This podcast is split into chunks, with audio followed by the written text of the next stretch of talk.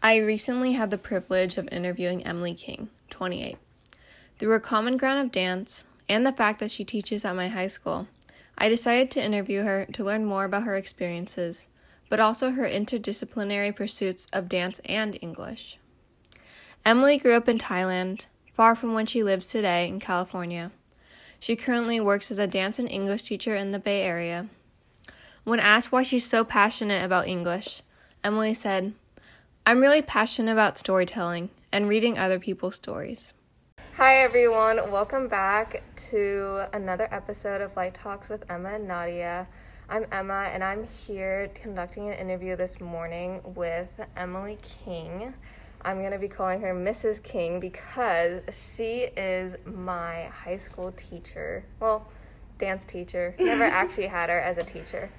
But I guess let's just start and dive right in. Um, I'm going to start from the beginning and talk a little bit about your childhood. So, I know you have a pretty unique background, not something you see in everyday life. Um, but I'd like to start off with saying where are your parents from? My parents are from, my dad is from Michigan and my mom is from Pennsylvania. So, they're both from mm-hmm. the north. And just for some background, where were you born and raised? So I was actually born in Connecticut, mm-hmm. and then when I was 18 months old, I moved to Thailand, and I grew up in Bangkok, Thailand, from 18 months of age through till the end of fifth grade. And then sixth grade through senior year, I lived in Georgia. So it was like Connecticut for a hot minute. I don't remember anything about it. And then Thailand, and then I spent my high school and middle school career in Atlanta. And do you know why your parents decided to raise you in Thailand? Like, w- were they pursuing a job or did they want a change of environment? So my dad actually worked for Kimberly Clark, and they needed him. They, he does like the toilet paper, um, for Kimberly Clark, and they needed him to start to run a, a mill in Atlanta. Mm-hmm. So my parents just had me, and they had gotten married like for they had only been married five years and they decided to do it. They were going to take the leap and they moved to an international community in Thailand and they loved it. They were really nervous about it, but they did it and they loved it. So it's for my dad's job. Okay, good to know. I didn't know that. Um, and then, are you an only child? No, I'm not an only child. So I, um, it was just me in Thailand, and I really wanted a baby sister. Uh, I would tell them all the time, like, I would like a baby sister. Um, every night, I would go into the room and say, like, please pray for my baby sister. And I didn't realize, but they were trying to have another kid, but they couldn't um, have another kid. So they ended up adopting my sister from Russia when I was six and she was two. So we're four years apart. I've never heard that. Yeah, so I have a sister. She's really great. She's in the same. We went to the same school, the same sorority, and uh-huh. she's like my best friend. So that's so great. Um, yeah, definitely sibling bonds very important. um, okay, so growing up in Thailand, what was that like? Do you remember much of it? Oh yeah, yeah. It's all of elementary school. Yeah. Um, it was really, you know, you can't describe it. I it was really cool to be able to travel so much and to have such an international community. Um, growing up, my best friends were from all over, and that was just normal to me. Um, my friend group was from Wales, Australia, Japan, and Thailand, and India. And we just got to go to their houses and have all different types of food and learn about their culture. And then we'd go to, I was in the swim team, and we'd have swim meets and go to Singapore for our swim meets and Japan for our swim meets. Um, in fifth grade, like I wasn't even that great of a swimmer, and they'd put me on a plane to swim like internationally. And so I got to travel a ton. I took all my beanie babies on the Great Wall of China um, with me. So I think by the time I was like five, I had been to 12 countries. I just was going around the world, and it was really nice that I was able to grow up surrounded by so many different types of people. Um, mm-hmm. So I think that that was the main highlight. But it was just, it was great. It was always, you know, never got below 80 degrees. It was sunny and beautiful all the time, very tropical. We had a coconut tree in our backyard that we would have coconuts from and swim in our pool. It was just very ideal. So, has the weather impacted you today? Like, are you definitely more of a warm weather person? Um, yes and no. I think I do like the heat, but then I moved to Atlanta later and it was so humid and that I didn't like. It was like so humid. It's like you're swimming mm-hmm. when you step mm-hmm. outside. so I like California. It's very temperate. That's yeah. why I liked I wanted to live here. yeah. Um so growing up in Thailand, what languages did you speak? Did you speak English and something else or So I spoke just English. Um, we lived in this international community. It's for um, mm. expats where most people that lived there in the little bubble that we lived. So we lived in we went to this really nice school called ISB. It's this, like famous big huge international school. Um, and it was surrounded by this uh, community of people who had who were international. So I ISB taught in English and um, most of my friends spoke English. Like that was the language that we were speaking at school, and we had Thai classes. But it was like how you have a French class at school, mm-hmm. um, where I wasn't really speaking Thai, and I knew a little bit. My dad was pretty fluent, and my mom was pretty fluent as well. But um, I was not that fluent. They had a cartoon like comic book of Garfield in the back of my Thai class, and I would read it instead of learning because I was squirrely. so I regret that now, but no, I don't really remember that much Thai. Yeah, no. Um, I was raised with a Vietnamese um, babysitter, and she only spoke Vietnamese. She didn't speak English. And as a kid, I could completely understand Vietnamese. I'd go to the salons, and all these Asian Vietnamese women at the salons would be so surprised that this so-called white kid could understand Vietnamese. But yeah, I lost it now. Oh, man, should have kept it up. Speaking of your Garfield book, so I know when I was in elementary, I read every single recess. I read all the time. I practically read every book in the library. Were you similar to that? Because I know now you majored in English. You're an English teacher. Did childhood experiences have an impact on that? Yes, I'm a literature lover. Um, that's that was my main draw to English. I also like writing, um, but really I love reading, and I've always loved reading. Um, I would make myself sick in the car reading, and I would do it all the time. I actually was on a soccer team, and my parents pulled me off the soccer team because I would bring a book with me. And when I wasn't playing, I would read on the sidelines because I wasn't playing. So I thought you could do that. But they're like, no, that's not team spirit. You can't just yeah. read during a game. Um, but I would read Junie B. Jones. She was my favorite. I loved the. Um, yeah, I read some of humor. Her. It was so good. The jokes just landed. And even at a young age, like, I think that's why I like The Office. The jokes and the wit in this children's series were so good that I was just cracking up. And I would fold the pages and like underline. Like, I would annotate as a young kid. Mm-hmm. I didn't know I was annotating, but I would circle like funny lines to read to my family later. I was like, this is hilarious. People are gonna die when I tell them this. So yeah, I've always really, really liked reading. I read a lot as a kid. I read a lot of fiction fantasy books. So Ooh. I well, Nancy Drew doesn't fit in that category really, but I read a lot of Nancy Drew. I read like Geronimo Stilton, Land of Stories. I don't know if you know them, but yeah. yeah. Did you read the Boxcar Children? Um, I think I read a. I tried to read a couple, but Nancy Drew was definitely more of it. The mystery, me. yeah, I like yeah. that. and I liked having a female lead. Yeah, yeah. yeah. um, and so obviously now dance is a huge part of your life. Did you get exposure to dance in Thailand, or did that start later? Yeah, so in Thailand, um, like I said, I went to this really big international community, international school, and so I had the ability to do.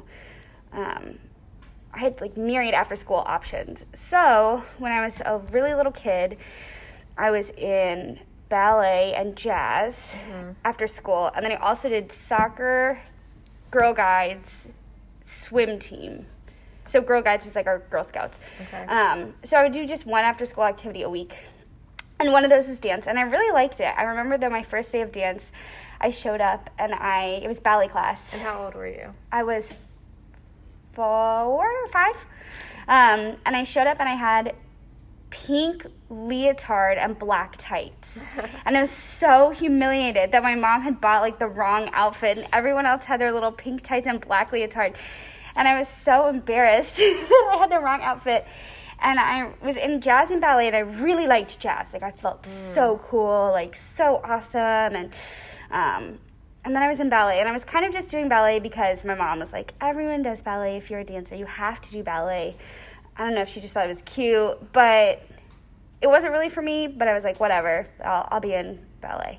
Yeah, no, my studio that just happened to be where I was only basically specifies in ballet. And so I didn't get exposure to jazz. The only exposure I've gotten is basically through you. Oh. And we don't do jazz that much. Yeah. So, yeah, definitely more of a ballet person, even though it's not my favorite form. Yeah, that same thing happened to me. Okay, so what happened to me is that I was doing ballet and doing jazz and doing all these other after school activities. Like in fifth grade, I would do a bunch. And then I don't know if it's just, I haven't figured out if it's like just an elementary school thing or just like a thing when you get like a thing in America. But I realized when I came to sixth grade, like when I moved to the States, that everyone kind of has one activity that they do. Like you just pick one thing, you don't do multiple things. Yeah. Um, so my mom, we were a part of this church, and the church that we were part of had this like professional, pre-professional ballet studio. Like it was really, really nice. I don't know how, but it it does. Um, it's called Perimeter Academy of the Arts, and my mom was like, "Oh, we should put you in here because you love to dance." And I remember being like, "I don't, but I really don't want to do ballet. Like, do we have jazz?" And she's like, "No, I don't know if there's a jazz studio around, but just do ballet, and then we'll see down the line." And then so I took ballet. And I made all these friends, like my best friends who are still my best friends, but I kind of got suckered in. So I went, like, I started doing ballet because I was like, oh, I was doing this in fifth grade, I'll do it in sixth grade. And then it just snowballed, Yeah. you know, to being in a pre professional ballet company. Was the transition to America hard for you? yes, it was pretty hard. So, in just like when I was moving to Thailand, um, I was really excited to move to Thailand. When I was moving back to America, I was really excited to move back to America. And my friends were like, oh, you're gonna eat so much American candy. That was like a big thing because you couldn't get American candy. So they're like, you're gonna have so many nerds ropes when you get there. And I was like, yeah. Um, but then when I moved, there were some things that growing up that I didn't learn about America, obviously, because I was in Thailand. So, um, like, I didn't realize that s- winter kept going after Christmas. I thought that winter ended at Christmas. So then I remember having a quiz, and I said something about oh spring in January, and they're like, "What are you talking about?" And I was like, "Well, it's just because it was hot all year round. There wasn't a differentiation of seasons." Um, so that was weird. I couldn't like I didn't know the currency, so luckily the U.S. coins are labeled, like they'll say like Yeah. dime. So I'd have to like read the coins. Um, and I got a job in high school as a cashier, and I remember still being like stressed out because I would. Yeah. They're like, "Can I have like five nickels?" And I'd be like, "Uh," like have to like read them like nickels. Um, so there are some things that I was a little bit behind on education wise, um, and then I remember calling my friend. This it was really weird when I moved to. I went to a, from going to this international school to going to a really small private school, um, private Christian school in the South, in Atlanta. And I remember calling my friends and I was like, oh my gosh, it's just like American TV. they're all blonde and they're all white and they all look the same. And we had uniforms, like very strict uniforms. So I went from seeing like very different types of people to me, everyone looked the same. Like they all looked like the same white girl. Um, but they were a little bit different heights. But Yeah. and obviously they weren't all the same. Like everyone's unique, and I learned that. Um, but it was kind. It was really jarring for me, and I was also a white girl, but it it was jarring for me because I went from so many differences to so much similarity that it surprised me. I think, and it was harder for me to adjust in that way. Um, yeah. Did that make you want to fit in? Uh, yes and no. At first, I really fought to stand out. So we had these skirts that they made us wear, and we you're supposed to get them hemmed. So they come really long, and then you're supposed to get them hemmed for your length. But I didn't know that, and my mom didn't know that, and people would tease me. But I was like very stuck to my guns. Like I was like, well, I'm not gonna hem my skirt because that's inappropriate. So everyone else's skirts were like cute and like normal length, and then mine was like below my knees. So the first year, like I was kind of stubborn in adjusting. I was like, I don't know, I don't know about all these like blonde girls. Like they're all cheerleaders and they're wearing skimpy skirts. And then I kind of adjusted by seventh grade. Like by seventh grade, I was kind of absorbed into the, you know, mm-hmm. American culture, and then I became a normal kid. So Yeah, so now working at a private school that uses uniforms, are you ever like reminded of middle school? No, definitely this reminds me more of my inter- international experience because there's so much diversity on campus. I love that this, one of the reasons I was drawn to this campus is because um, there's no majority um, population of race, Yeah. which I really, really like. That's one of the reasons I wanted to come here because it so celebrates diversity. Um, and then also because it's lenient in the uniforms like my first school was. So at ISB we had uniforms, but you could wear whatever shoes you wanted. You could wear whatever socks you wanted. You could wear a belt or, um, and so I do like that. But in middle school and high school, our uniform, like I would get a detention if my shirt wasn't tucked in. Um, and we had to wear the same like black patent leather shoes. So this definitely environment reminds me more of Thailand for sure versus my small private Yeah, that's Christian interesting. school. Yeah. Yeah. Um, so going back to th- the transition from Thailand to America, do you think like your parents made the good decision to raise you in Thailand and then move you in middle school here? Because you know a lot of times high school and middle schools it's a scary place. Like even for me growing up in the same city with the same people, going to middle school was scary, even though I loved it. But how is that for you?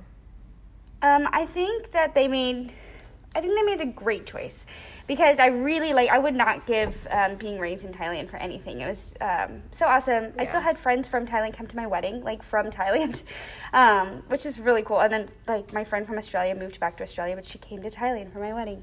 Um, so in that aspect, it was really great to live there. But then I also am glad that I was raised in the U.S. because I am an American citizen and because I liked where I ended up at school. Um, and I think that ha- going through that transition, you're already awkward in middle school. So I'm glad I didn't have to go through that transition from Thailand to America as like an 18 year old going to college. Because I think that you know, if you can't, if you don't know what a nickel is when you're in sixth grade, it's like, oh, that girl's a little slow. If you don't know what a mm-hmm. nickel is when you're like 18, you're like, wow, that girl has problems. Yeah. So I think that going through the transition when everyone's already feeling awkward and going through a life transition mm-hmm. was like the perfect time to move me. That's good. Yeah, no, in AP Psych, we're talking about how environment shapes you and how critical it is to your development as an Yeah. adult. And I mean, I liked my environment and just seeing you over the past four years, you're a wonderful person. And so, you know, clearly your parents did the right thing. um, as a high schooler, did you know what you wanted to do in the future? Or was that just something you figured out along the way? Um, so yes and no. I've always known, like I've always known that I want, I love English and I love dance. Um, so I've always, I've loved my being in studio. I choreographed my school's first musical. I um, was in, you know, my school's first musical, singing and dancing. So I loved performing um, so much. I loved going to shows. So that's always, I've known that I love that. And I've always loved English too. Um, I've loved reading. I was writing, I wrote my mom or my grandma a book for her birthday. It was terrible. I reread it. Um, but I wrote her a book for her birthday when I was in um, high school. I would write poems all the time just for fun. And when I was a junior, I had a free block and I could take a free block, but instead I took AP Lang and Honors English 3 at the same time, just like for kicks, because I was like, I could learn from two teachers about English at the same time. So I've always known what my passions are, and I kind of always knew it never occurred to me like I wanted to be a doctor, or maybe I would go Yeah. into HR or business. Like that didn't even it, it didn't even cross my mind. I knew I wanted to do something in the arts Yep. um, and to be creative. I didn't know what. I did really like my teachers. Um, and I started to kind of realize that in college. But in high school, no. I just knew what my passions were. And my parents, my dad is an engineer and my mom studied psychology, but they never once. It, it was like it wasn't even an option of picking a more logical or mm-hmm. career. Like they would just come to all my shows and they're like, "Oh, Emily's artistic. Like she's creative. She's a performer." And they've just always been supportive. So I just kind of always knew I would do something in my passions. It was never a question. That's good. Um, in English in high school, what type of books did you read? Because I don't know, because you were in a different time. I'm at a different school. That's a good question. Um, we read a lot of the classics. Our so one of my favorite teachers, he was this big Bostonian man. Um, he would all refer to us by our last names, so he'd be he'd call me Miss Bad instead of Miss Beatty. so he'd be like Miss Bad, um, and he was like very intense. But he would have us read all these like World War II war books. Um, so we read a book called The Caine Mutiny, which I really liked. um, and we read uh, what was the other one about this guy at sea. Like it was a lot of like men at sea. The books weren't great, but I just liked reading them, and I liked that I was naturally like I would read these books and then I would score well. So I was like, yay! So I liked annotating. Um, I really liked our reading tests. So we would have like reading quizzes, and I would yeah. be like, oh yes, quiz. Um, yeah, as far as the actual books in high school that we would read, I don't think any of them were that compelling. Okay. So I'd read my own books on the side. So then compared to now, like let's say what's your favorite genre now? Like how would that compare to you as a kid? Oh, um I think that I've definitely well, my favorite genre now is like murder mystery. Agatha Christie is my favorite author of all time. I'm obsessed with Agatha Christie. Um, I really like the murder mystery genre, and she perfected that. I could go on and on about Agatha Christie, but she's actually the top. Um, she sold more works than like she sold as many works as Shakespeare and the Bible. Like they're all the same. She's such a good writer. Um, so I definitely like that genre more. I don't know if I liked mystery as a kid as much, but as an adult, I'm definitely into the mystery genre. Okay. But I did read Nancy Drew. Maybe that was yeah, some of it. yeah, I definitely read a lot of Nancy Drew. Um, so I'm gonna sort of move a little off topic to dance yeah. throughout middle school and high school because I know that's such a big part of your life. Um, let's talk a little bit about what your studio environment was like because I think dance is a very, I don't know how to say it, but it can either be wrong or right, like your environment. Yeah. And yeah, so let's talk about so, yours. okay, so my environment, so I came in and, you know, I was doing all these sports and I've always been like loud a performer. Um, my studio environment was very strict. We had to have our hair in a bun with a hairnet, um, tights. We couldn't have a run in our tights. We had to wear a black leotard. We could wear a maroon leotard on Thursdays. But other than that, it had to be black. And we do the same warm up, which, you know, it's, it's pretty normal. Um, but it's just very strict. We went to a very strict studio. We'd get water on our water breaks. Um, if we were sick, we'd sit out and still watch. Um, sometimes it, it, was too strict, I think, in some ways. Um, but it was it, it, was very strict. It wasn't. I was going there because all my best friends were there, yeah. and I liked performing. I loved the shows. I loved performing, and it was the relationship that I had with the girls in my studio. Like they are still like my sisters. Like they're my family. Um, mm-hmm so we just are very close. So I loved going to ballet because I could see all my friends. Um, yeah. But it was really strict. Yeah, no, my experience is pretty similar. I I've gone to only two studios like my entire life. And the second studio was only for like a month or 2 months and it was also very ballet oriented. So basically I haven't really gone to a studio that is that emphasizes contemporary. And so I don't know like how lenient or how strict my studio is really, but definitely seems a lot very similar to you and your experiences. But like I loved it and I still do, but every time I went into the studio, it was a way for me to escape like everything going on outside and I absolutely love the people there. I can totally see them being like my lifelong best yeah. friends like forever. So I'm really hoping college doesn't like break that. But yeah. Definitely pros and cons with my studio environment, but I'd say like overall the experiences that I've learned and the friends I've gained, huge pros. Yeah. Yeah. Yeah.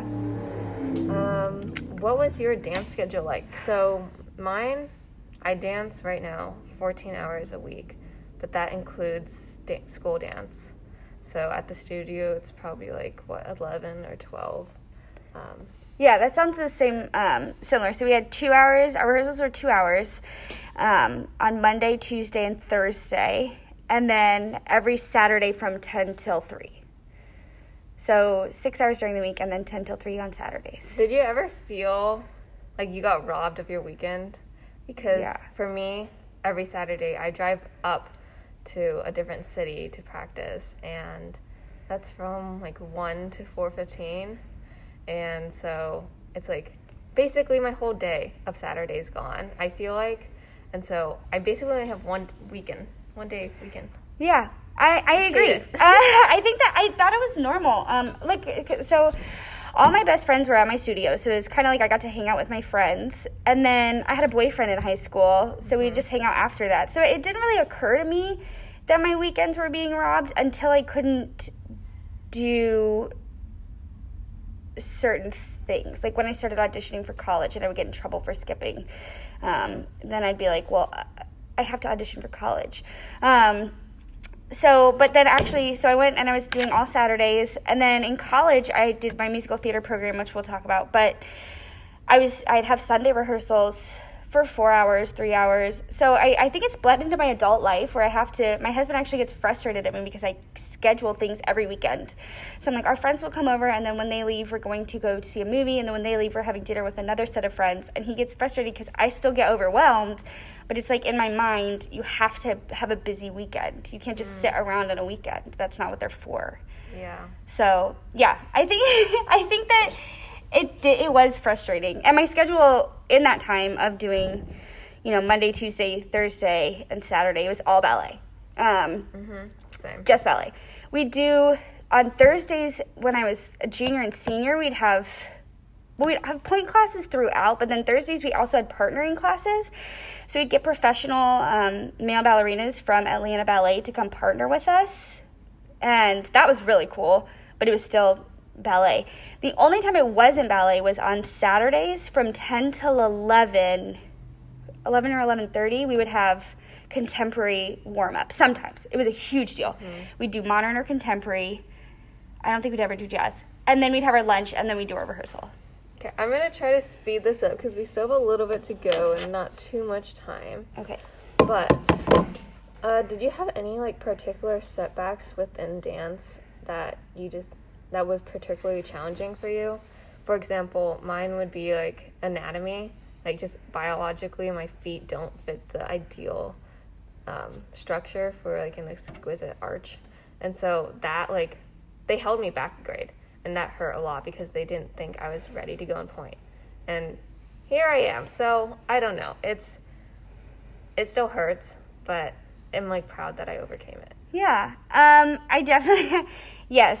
Um, so I've just, I've never been flexible. That's like the number one thing. I've never been flexible. Even when I would go to rehearsals and then I would go home and I would like do a wall stretch for 20 minutes to like an hour every, after rehearsal every day, I would still never have the splits. Like I still don't have the splits. I think the only time I've ever had my full splits was, um, in senior year for like two weeks. Um, But I always joke that my six o'clock penché looks like it's like I'm doing an arabesque. Like I cannot, I'm just not flexible, and I think that that definitely held me back, um, anatomy wise, like you said. And because of that, I because I had this big personality, but I was never flexible. I was always, I was never the lead. I was always the um, cast in the side roles. So we do Cinderella, and I was the stepsister, um, and which I loved. I was a ham, and I loved it. It's like my favorite role. We do Coppélia, and I was the littlest friend. Um, we do the Nutcracker, and I was the uh, like doll. So I think that um, that did hurt. Uh, especially as I got older and my friends would get to be these lead roles and I would never be the lead roles. Um, and it was frustrating to me because I just didn't, you know, my lines just didn't look like theirs. And I never felt like I was never one of the top, the, the best. And that was okay, but it did hurt um, not being cast in the lead roles. Yeah, no, I definitely feel the same as you. But it's like, you know, it is what it is. Um, okay, so let's move on to your college. Yeah. So you received a BA in musical theater from Auburn University and an MA in English from Loyola Marymount University. what was your whole process like? Yeah, so I actually received a BFA. BFA. Um, well, so I had the website says BA. So there's two. So a BA in Auburn um, is like your theater degree you can get. A BFA is an audition degree. So I decided I wanted to audition for their specialized program, and if you're in a BFA, it's like a specialized program where you get. Um, it's a specialized musical theater program. That's a special track you're on, and you're in like a small cohort of. I think there's six of us. Um, um, I know them all, all very well, but I can't do the math right now. I think there were six of us, and we moved through this program together.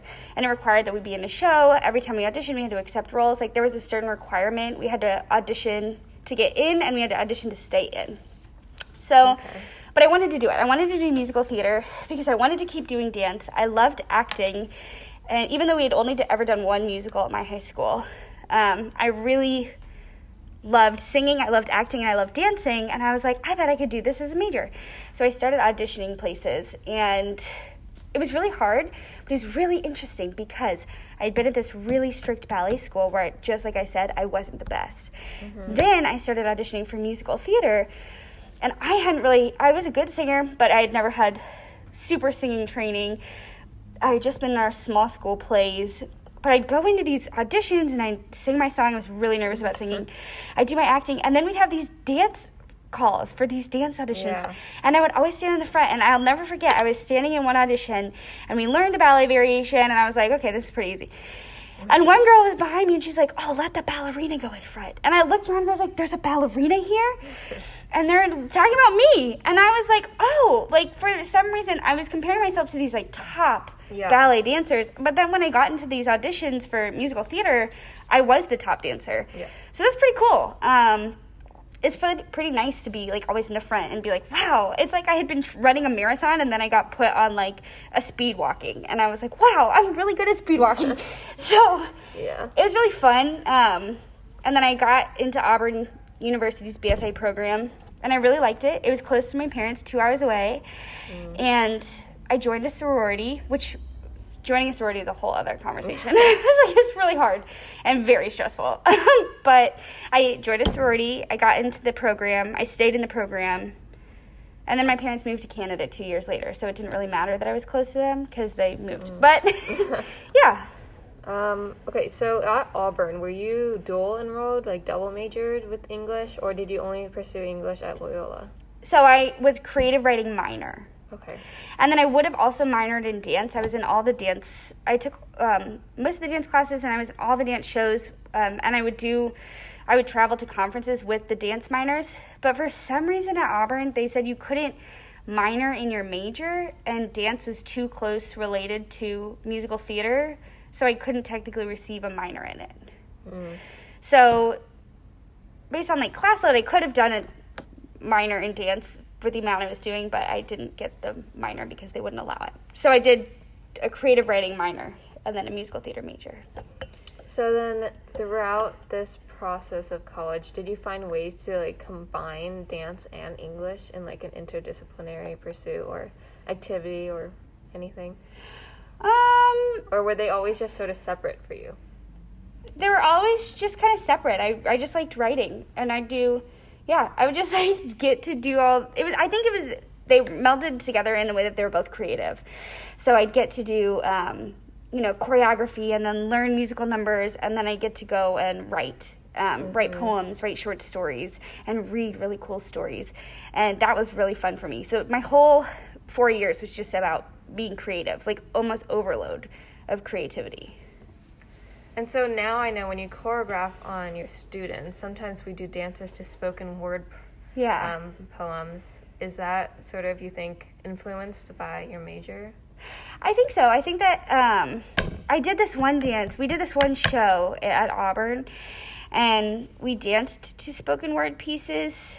And one girl danced. She wrote a story about spraining her ankle or something, or breaking her leg, and then she danced to her voiceover of her speaking. Mm-hmm. And I was like, "This is so powerful. This is so cool." So I definitely think my love of spoken word has bled into my choreography a little bit. Yeah, I mean, I think you know about my initiative with Robbie's Hope, where I composed my own music on the piano. I did a voiceover of the things I believed in, and then I choreographed a dance and I put them all together. And I think it's pretty good. Yeah, it's so cool. I want to see it. I haven't seen it yet. I want to see it. um, but yeah, definitely, I really enjoy combining different passions of Yeah. mine. Like, I don't think I can have them separate, separated. I just like really, I just like having the whole roundedness of just combining everything together. Yeah. um, okay, yes, and I'm gonna move on to your relationship with your husband very briefly. Um, you guys recently got married. Yeah. Let's talk maybe where'd you guys meet and like how long you've been dating for? Um, we met at LMU in my English program. So I, it's like a whole story, but we met in my English program. Um, we were just friends at first, and then we kind of started to get feelings for each other. But he was he's very very studious. He's like hyper intelligent, very studious.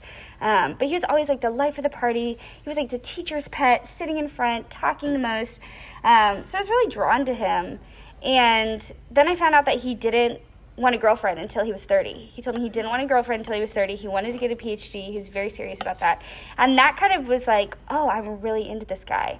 And so I remember calling my mom and I was like, I'm going to marry this guy. And she's like, no, I don't think so. and I was like, no, I think I am. And I was right.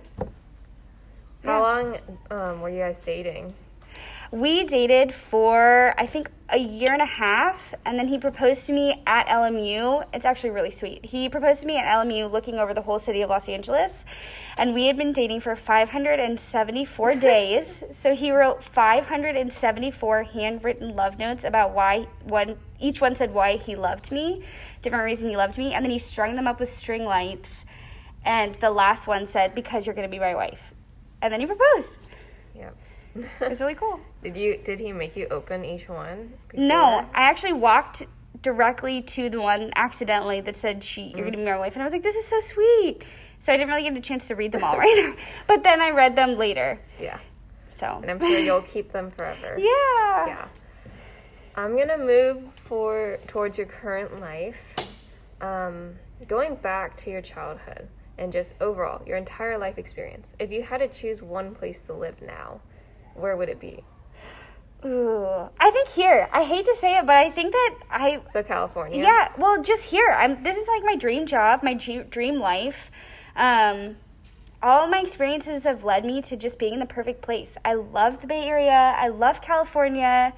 I love my job. The weather's great. I have great friends. We just bought a little um, condo here.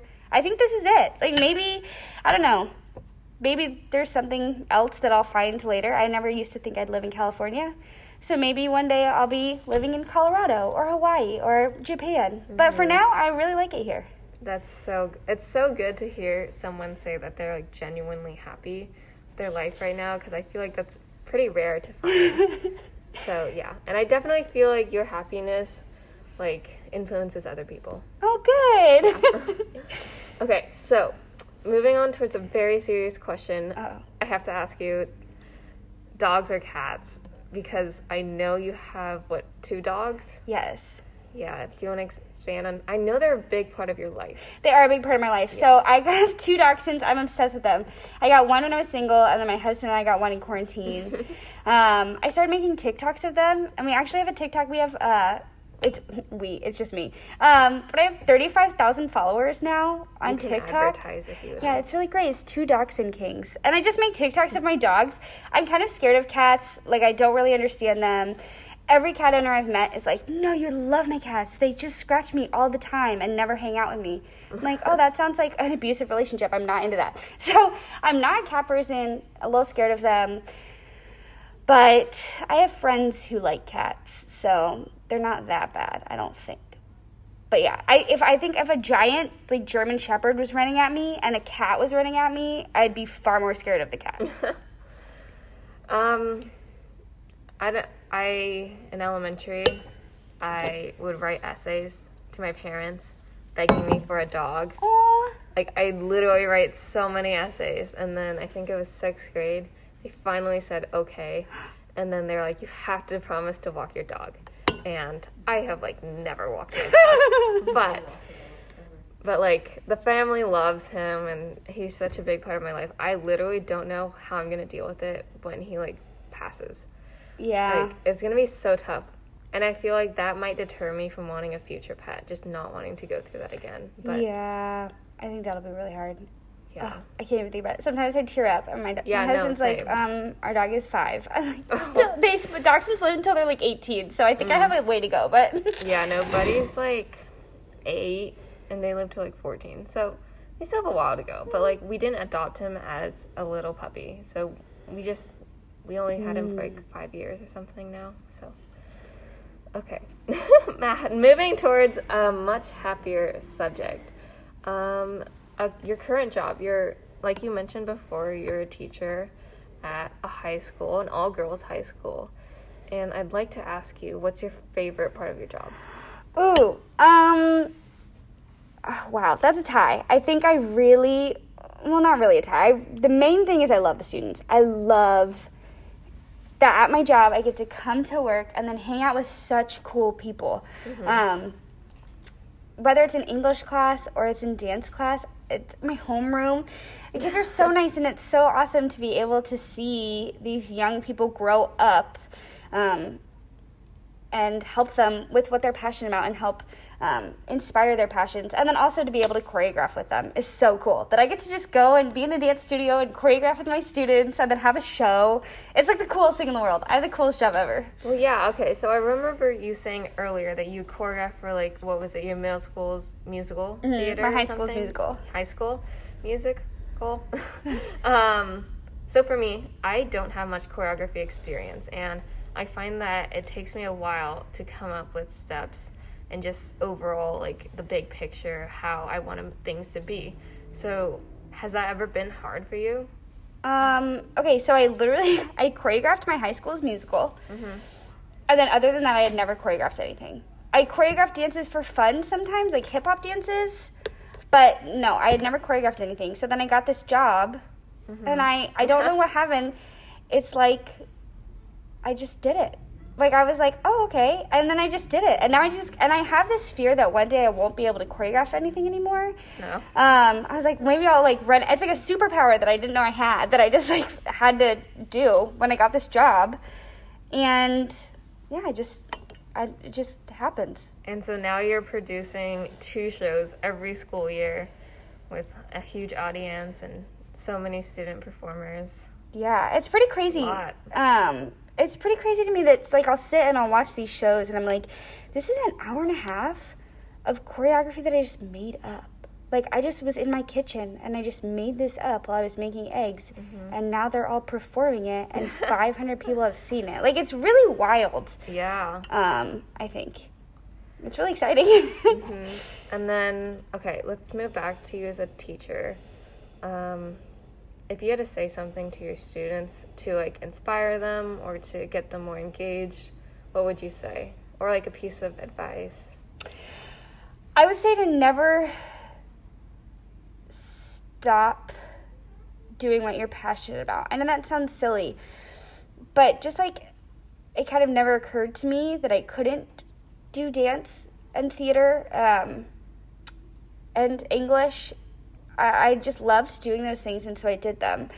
And I think that to keep doing what you're passionate about and to believe that you can do it. Like, I had never I'd been in one musical in high school, and then I got accepted into a BFA program for musical theater. I had a creative writing minor in English, and I got accepted into a master's program in English. I had never choreographed a show, and then I got accepted to be a choreographer. Mm-hmm. So I think that if you go for things that you want and put yourself out there and trust like your passions and your diligence will align with a career, like things will happen. Yeah. That's a wonderful piece of advice, despite like maybe how cliche it sounds. I definitely believe you mean every word of it. um, one sort of last thing is a pretty. It's a, okay. Okay. uh, what's a particular hardship that you're proud of overcoming? So this could be through your academic life, personal life, dance.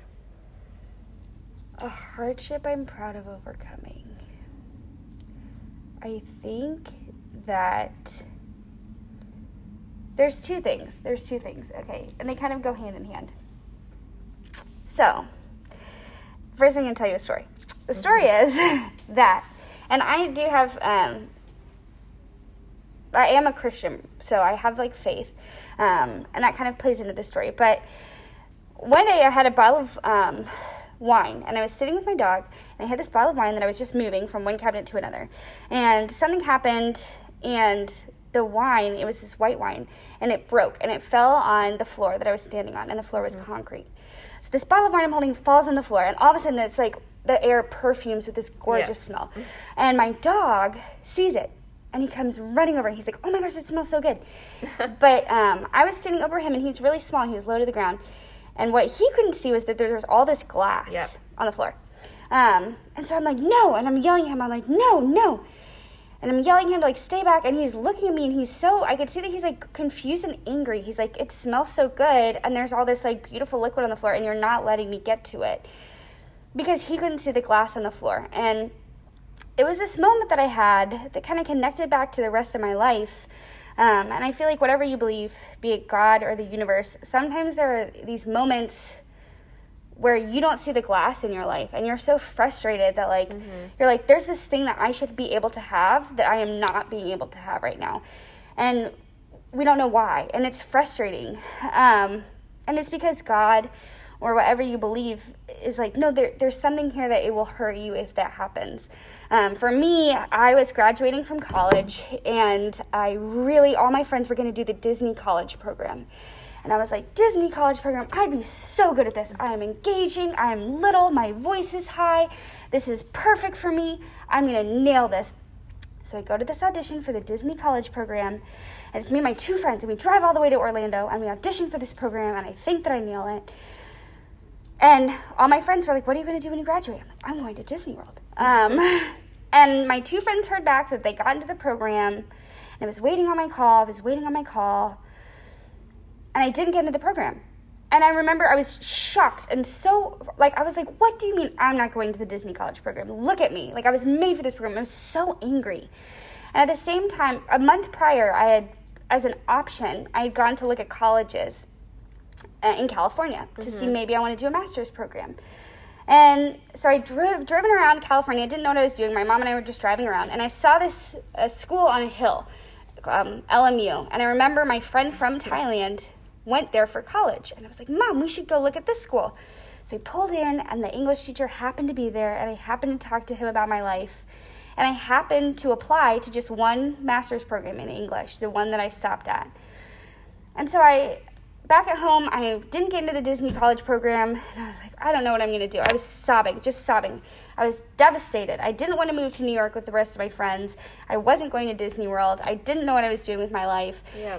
And I got this call that I got into this master's program in English, and I was so I was so excited and so frazzled that I called my mom and I was sobbing and she turned to the person she was with and she was like i'm sorry i have to go. I think my daughter was just in an accident.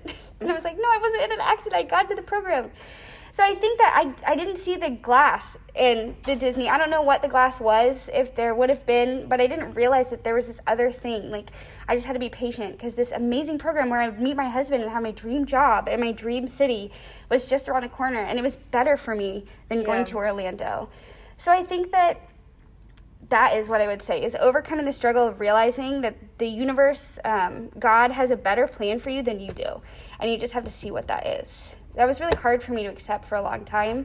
But when I started realizing that that would happen, it's just like, oh my gosh, I am so glad that my plans didn't work out. Yeah, I think that's a good thing for you that it happened. um, for me, I think I'm going to go probably through a s- similar experience, maybe through college acceptances because I know not every college is going to accept me. And it's going to basically be my first no because when I applied to high schools, all the high schools I applied to all accepted me. Um, so far, all the colleges I've applied to have accepted me. And so I haven't really gotten that hard no, or even the wait list yet. I haven't even gotten that. And so I think when I get my first no, we don't want you, it's going to be hard. But I have all these people around me telling me, like, if they don't want you, you don't want them. Yeah, so, it's true. Yeah, and I, you may get accepted into every college. You never know. But yeah. another no would be, you know, will happen someday, and yeah. it's just knowing that that's okay. Yeah. So I think we're gonna wrap up our podcast now. Is there any last things you want to say? I don't know. I don't. I think. I think that covers it. I I'm really I'm glad that you interviewed me. It was so much fun to talk to you about my life and how I ended up where I am. I think I have been very lucky um, to have all the experiences that I've had, and I'm really glad that I've gotten to talk about them Yeah. and share them with you. And all our listeners. Yeah, and all our listeners. Okay. Thank you, everyone. Thanks for listening. Make sure you tune in every single Tuesday for a new episode. Thank you.